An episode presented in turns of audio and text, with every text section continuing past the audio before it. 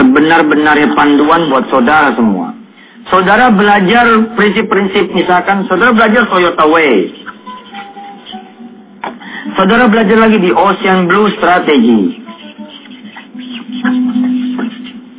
Terus lagi saudara belajar tentang apa? Uh, dari guru-guru marketing. Pelajari ini semua. Tapi jangan sampai ini kitab induk yang namanya Al-Quranul Karim kita malah kemudian lupakan. Aneh buat saya gitu. Saudara bisa menghabiskan buku berjam-jam yang ditulis oleh manusia. Tapi saudara tidak sanggup kemudian mempelajari satu kitab yang ditulis langsung sama yang punya manusia. Yang menciptakan manusia. Kiranya saudara, jangan jadi orang yang bodoh. Jangan jadi orang yang kemudian merugi. Siapa sih orang yang bodoh dan merugi itu? Orang-orang yang hanya mengejar dunia dan dia mendapatkannya. Tapi dia kemudian kehilangan Allah subhanahu wa ta'ala. Subhanallah. Ingatlah firman Allah di dalam surah Al-Asr. Wal asri. Innal insana lafi khusrin. Lihat. Nih, semua orang yang punya apartemen disebut rugi sama Allah. Semua orang yang punya BMW disebut rugi. Semua orang yang punya Hummer disebut rugi. Semua orang yang punya Mercy disebut rugi. Semua orang yang punya belasan properti disebut rugi. Semua orang yang kemudian sahamnya blue chip. Ya, sahamnya naik. Sahamnya laku disebut tetap rugi. Semua orang yang bagus dunianya tetap disebut rugi. Kapan? Kapan? Kalau dia tidak punya iman illalladzina amanu. Terus kapan lagi? Sedikitlah amal solehnya wa amilus salihati wa tawasau bil haqqi wa tawasau bis sabr. Subhanallah, alangkah indahnya pembahasan kita bila mana saudara menjadi seorang pengusaha, ya, yang di belakangnya berdiri, ruku, sujud pasukan-pasukan kita, masya Allah. Ada berapa yang tesuf karyawannya? Ada empat ribu. Subhanallah. Empat ribu orang ini adalah empat ribu orang yang berzikir kepada Allah Subhanahu Wa Taala. Di pagi hari dia berzikir. Empat ribu orang ini yang kemudian sama-sama ruku dan sujud ketika sholat zuhur berjamaah Allah Akbar. Jangan sampai saudara menjadi pengusaha yang berat sekali tanggungannya. Aduh, ampun ya Allah. Ente usaha apa Ji? Percetakan. Berapa karyawan ente? Tiga. Eh? Yang tiga ini tadi sholat subuh nggak? Waduh, gua nggak tahu deh. Itu urusan masing-masing. Nggak begitu, Ji. Lu bakal ditanya sama malaikat, ditabukin bolak-balik. Tiga repot, apalagi tiga ribu. Waduh, pertanyaannya babak belur deh. deh. Ya, pemirsa, jangan ke mana-mana, tetap di wisata TNTV, insya Allah. Kita akan masuk segmen yang berikutnya.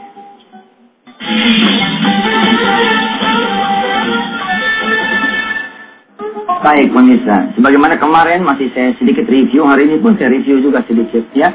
Yang sampai kita bertambah materi kita, tapi kemudian ya semakin banyak yang kita lupakan. Intinya saudara, Allah. Ini dia intinya. Allah sebagai pusat ya. Pusat tujuan, pusat kendali, pusat sandaran nih. Nanti dari sinilah saudara kemudian melakukan apa pun, berbuat apa pun, ingin memiliki apa pun nih di Allah. Dalam kehidupan saudara semua. Sedikit saya review seperti saya bilang, orang punya duit, terus sukses. Wajar tidak? Wajar, dia punya duit. Orang punya ilmu, sukses, wajar tidak? Wajar. Orang punya pengalaman, orang punya proyek, orang punya network, orang punya apalagi turunan, ya, alias nasab atau keluarga. Anda punya satu saja dari yang enam ini, maka dimungkinkan saudara bisa sukses. Saudara tidak punya proyek, oke? Okay? Tapi saudara punya kekuasaan. Okay? Sebentar, berarti bukan enam ya, tujuh. Duit, ilmu, pengalaman, kekuasaan di sini,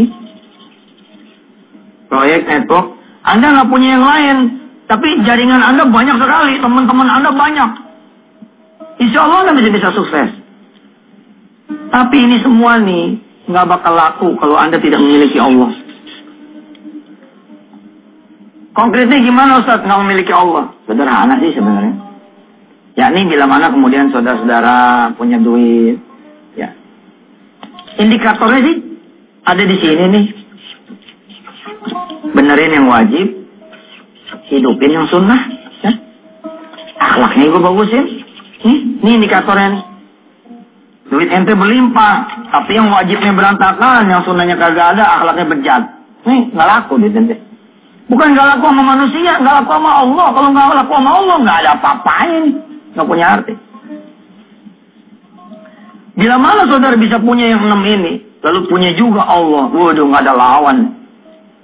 Nah karena itu, karena Allah tidak bisa disandingkan dengan semua ini, yang tujuh ini nggak bisa disandingkan. Maka saya berkeyakinan betul, bila mana ada orang yang modalnya adalah Allah, dan dia tidak punya apa pun dari yang tujuh ini, nggak ada masalah. Dalam keadaan dia nggak punya duit, nggak punya jaringan, nggak punya turunan, nggak punya kekuasaan, bukan pejabat, nggak punya teman yang bagus, nggak punya pengalaman, nggak punya proyek. Dalam keadaan seperti itu dia datang kepada Allah Subhanahu Wa Taala. Dia wudhu.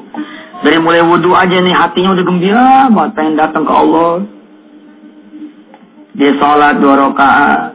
Dia bilang sama Allah, Bismillah nih Allah, saya lagi bingung mau ngapain. Otaknya blow on duit yang gak punya. Kanan kiri depan belakang ini miskin semua. Aduh, ya Allah. Hanya kepadamu lah.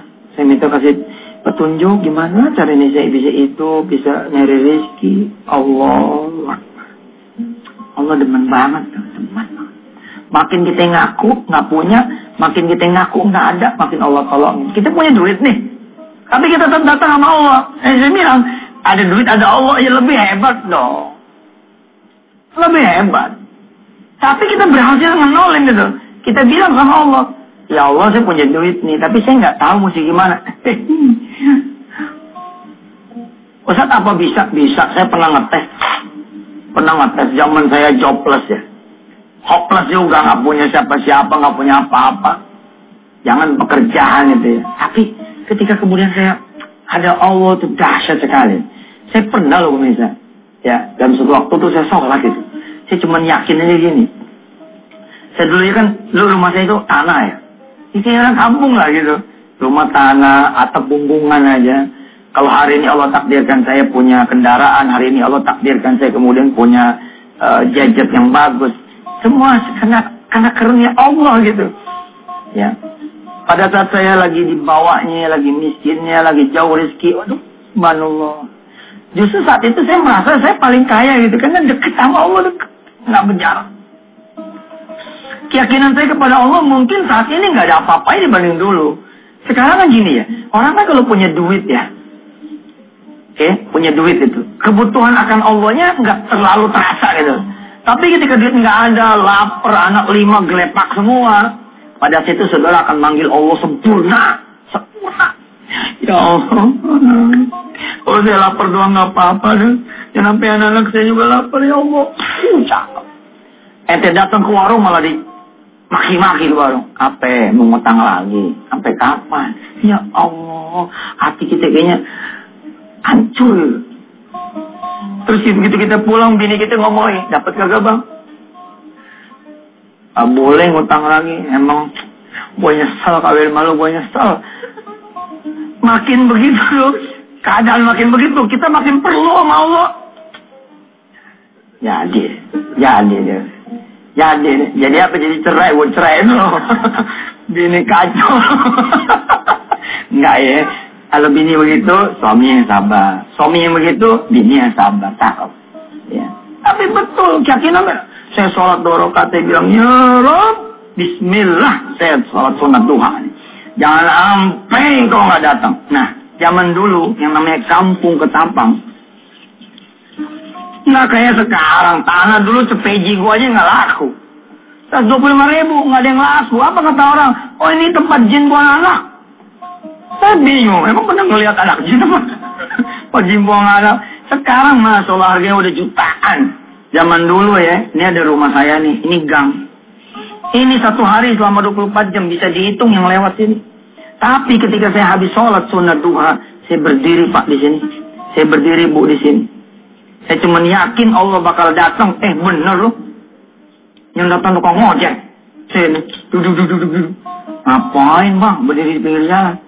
Lagi nunggu Allah. Dia ketawa. Dia nunggu Allah di sini. Iya iya kali aja mau ada rezeki. Oh kalau ada rezeki mau gampang ikutnya sama. Ikut sama dia. Nah ngapain? Ya nggak tahu lah waktu itu. Pokoknya judulnya ikut aja. Pulang bawa duit tuh. Subhanallah nggak punya apa-apa nggak tahu bagaimana musimnya. Ya inilah kadang-kadang orang ya. Ya nggak ngerti gitu. Fakultasnya apa dulu belajarnya. Disiplin ilmunya juga apa gitu. Tapi kerjaannya begini, usahanya begitu. Semua sepenuhnya karena Allah subhanahu wa ta'ala. Persis seperti apa yang ada di suratul Fatihah. Ihdinas siratal mustaqim. Siratal ladzina an'amta 'alaihim ghairil maghdubi 'alaihim waladdallin. Amin. Petunjuk itu semua milik Allah. Yang ke mana-mana tetap bersama Yusuf Masur. Ini Satatian TV.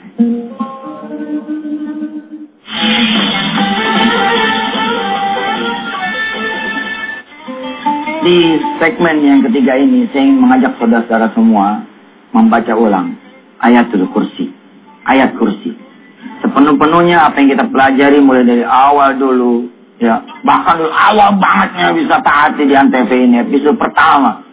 Sampai hari ini sebenarnya terangkum di dalam ayatul kursi. Di dalam ayat kursi suratul baqarah ayat 255 ya kita sama-sama ngaji ya. Bismillahirrahmanirrahim. Ikutin saya أعوذ بالله من الشيطان الرجيم.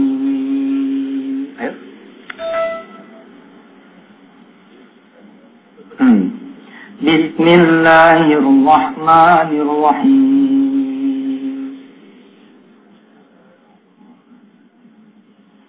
الله لا إله إلا هو الحي القيوم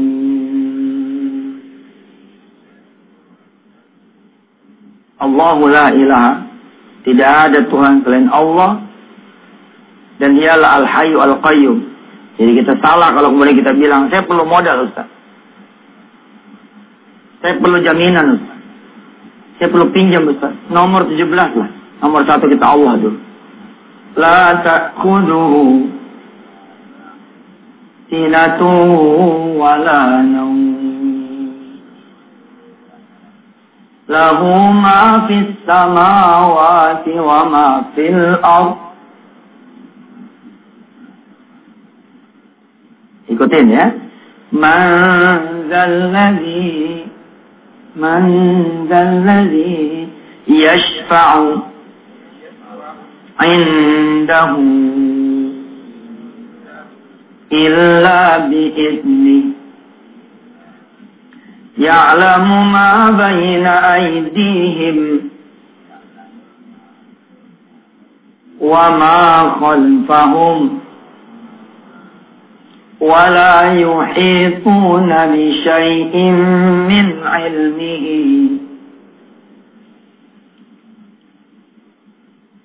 إلا بما شاء. وسع كرسيه السماوات والأرض ولا يؤوده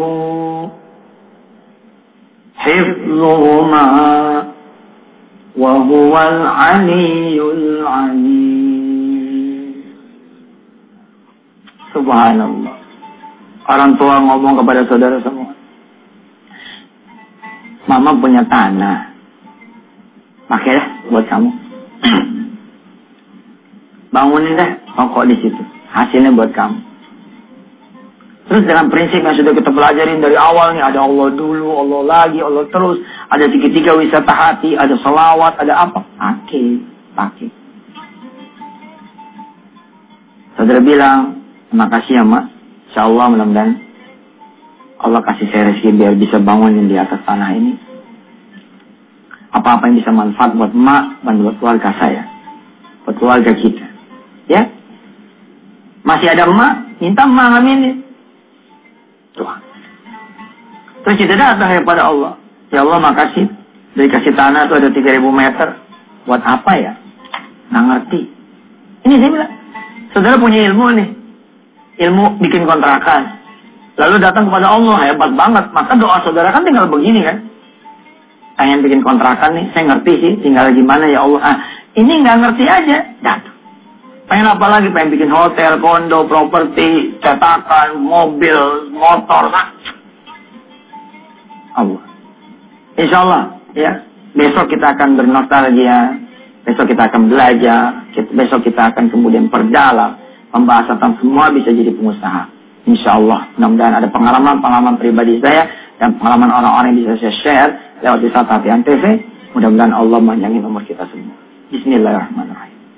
Allahumma salli ala Sayyidina Muhammad wa ala ali Sayyidina Muhammad. Ya Allah ya Rahman Rahim. Dari awal sampai sekarang. Udah begitu banyak pelajaran yang kau berikan kepada kami, ya Allah. Bahkan terhadap Yusuf Mansur dan buat Yusuf Mansur. Bikin ya Allah saya dan seluruh pemirsa semua. Dan kawan-kawan yang ada di Antv bisa melaksanakannya. Allah. Jangan cuma menjadi ilmu, tapi tidak bermanfaat. Jadikan ini ilmu yang bermanfaat. Jadikan kami orang-orang, ya Allah. Jadi apa pun kami, merupakan hamba-hamba pilihanmu, ya Allah yang senantiasa bisa berjamaah sholatnya, bisa sholat duha, sholat malam, dan bermanfaat hidupnya buat orang lain. Rabbi lana warahmatullahi alaina walhamdulillahi rabbil alamin. Jazakumullah sana jazak. Assalamualaikum warahmatullahi wabarakatuh.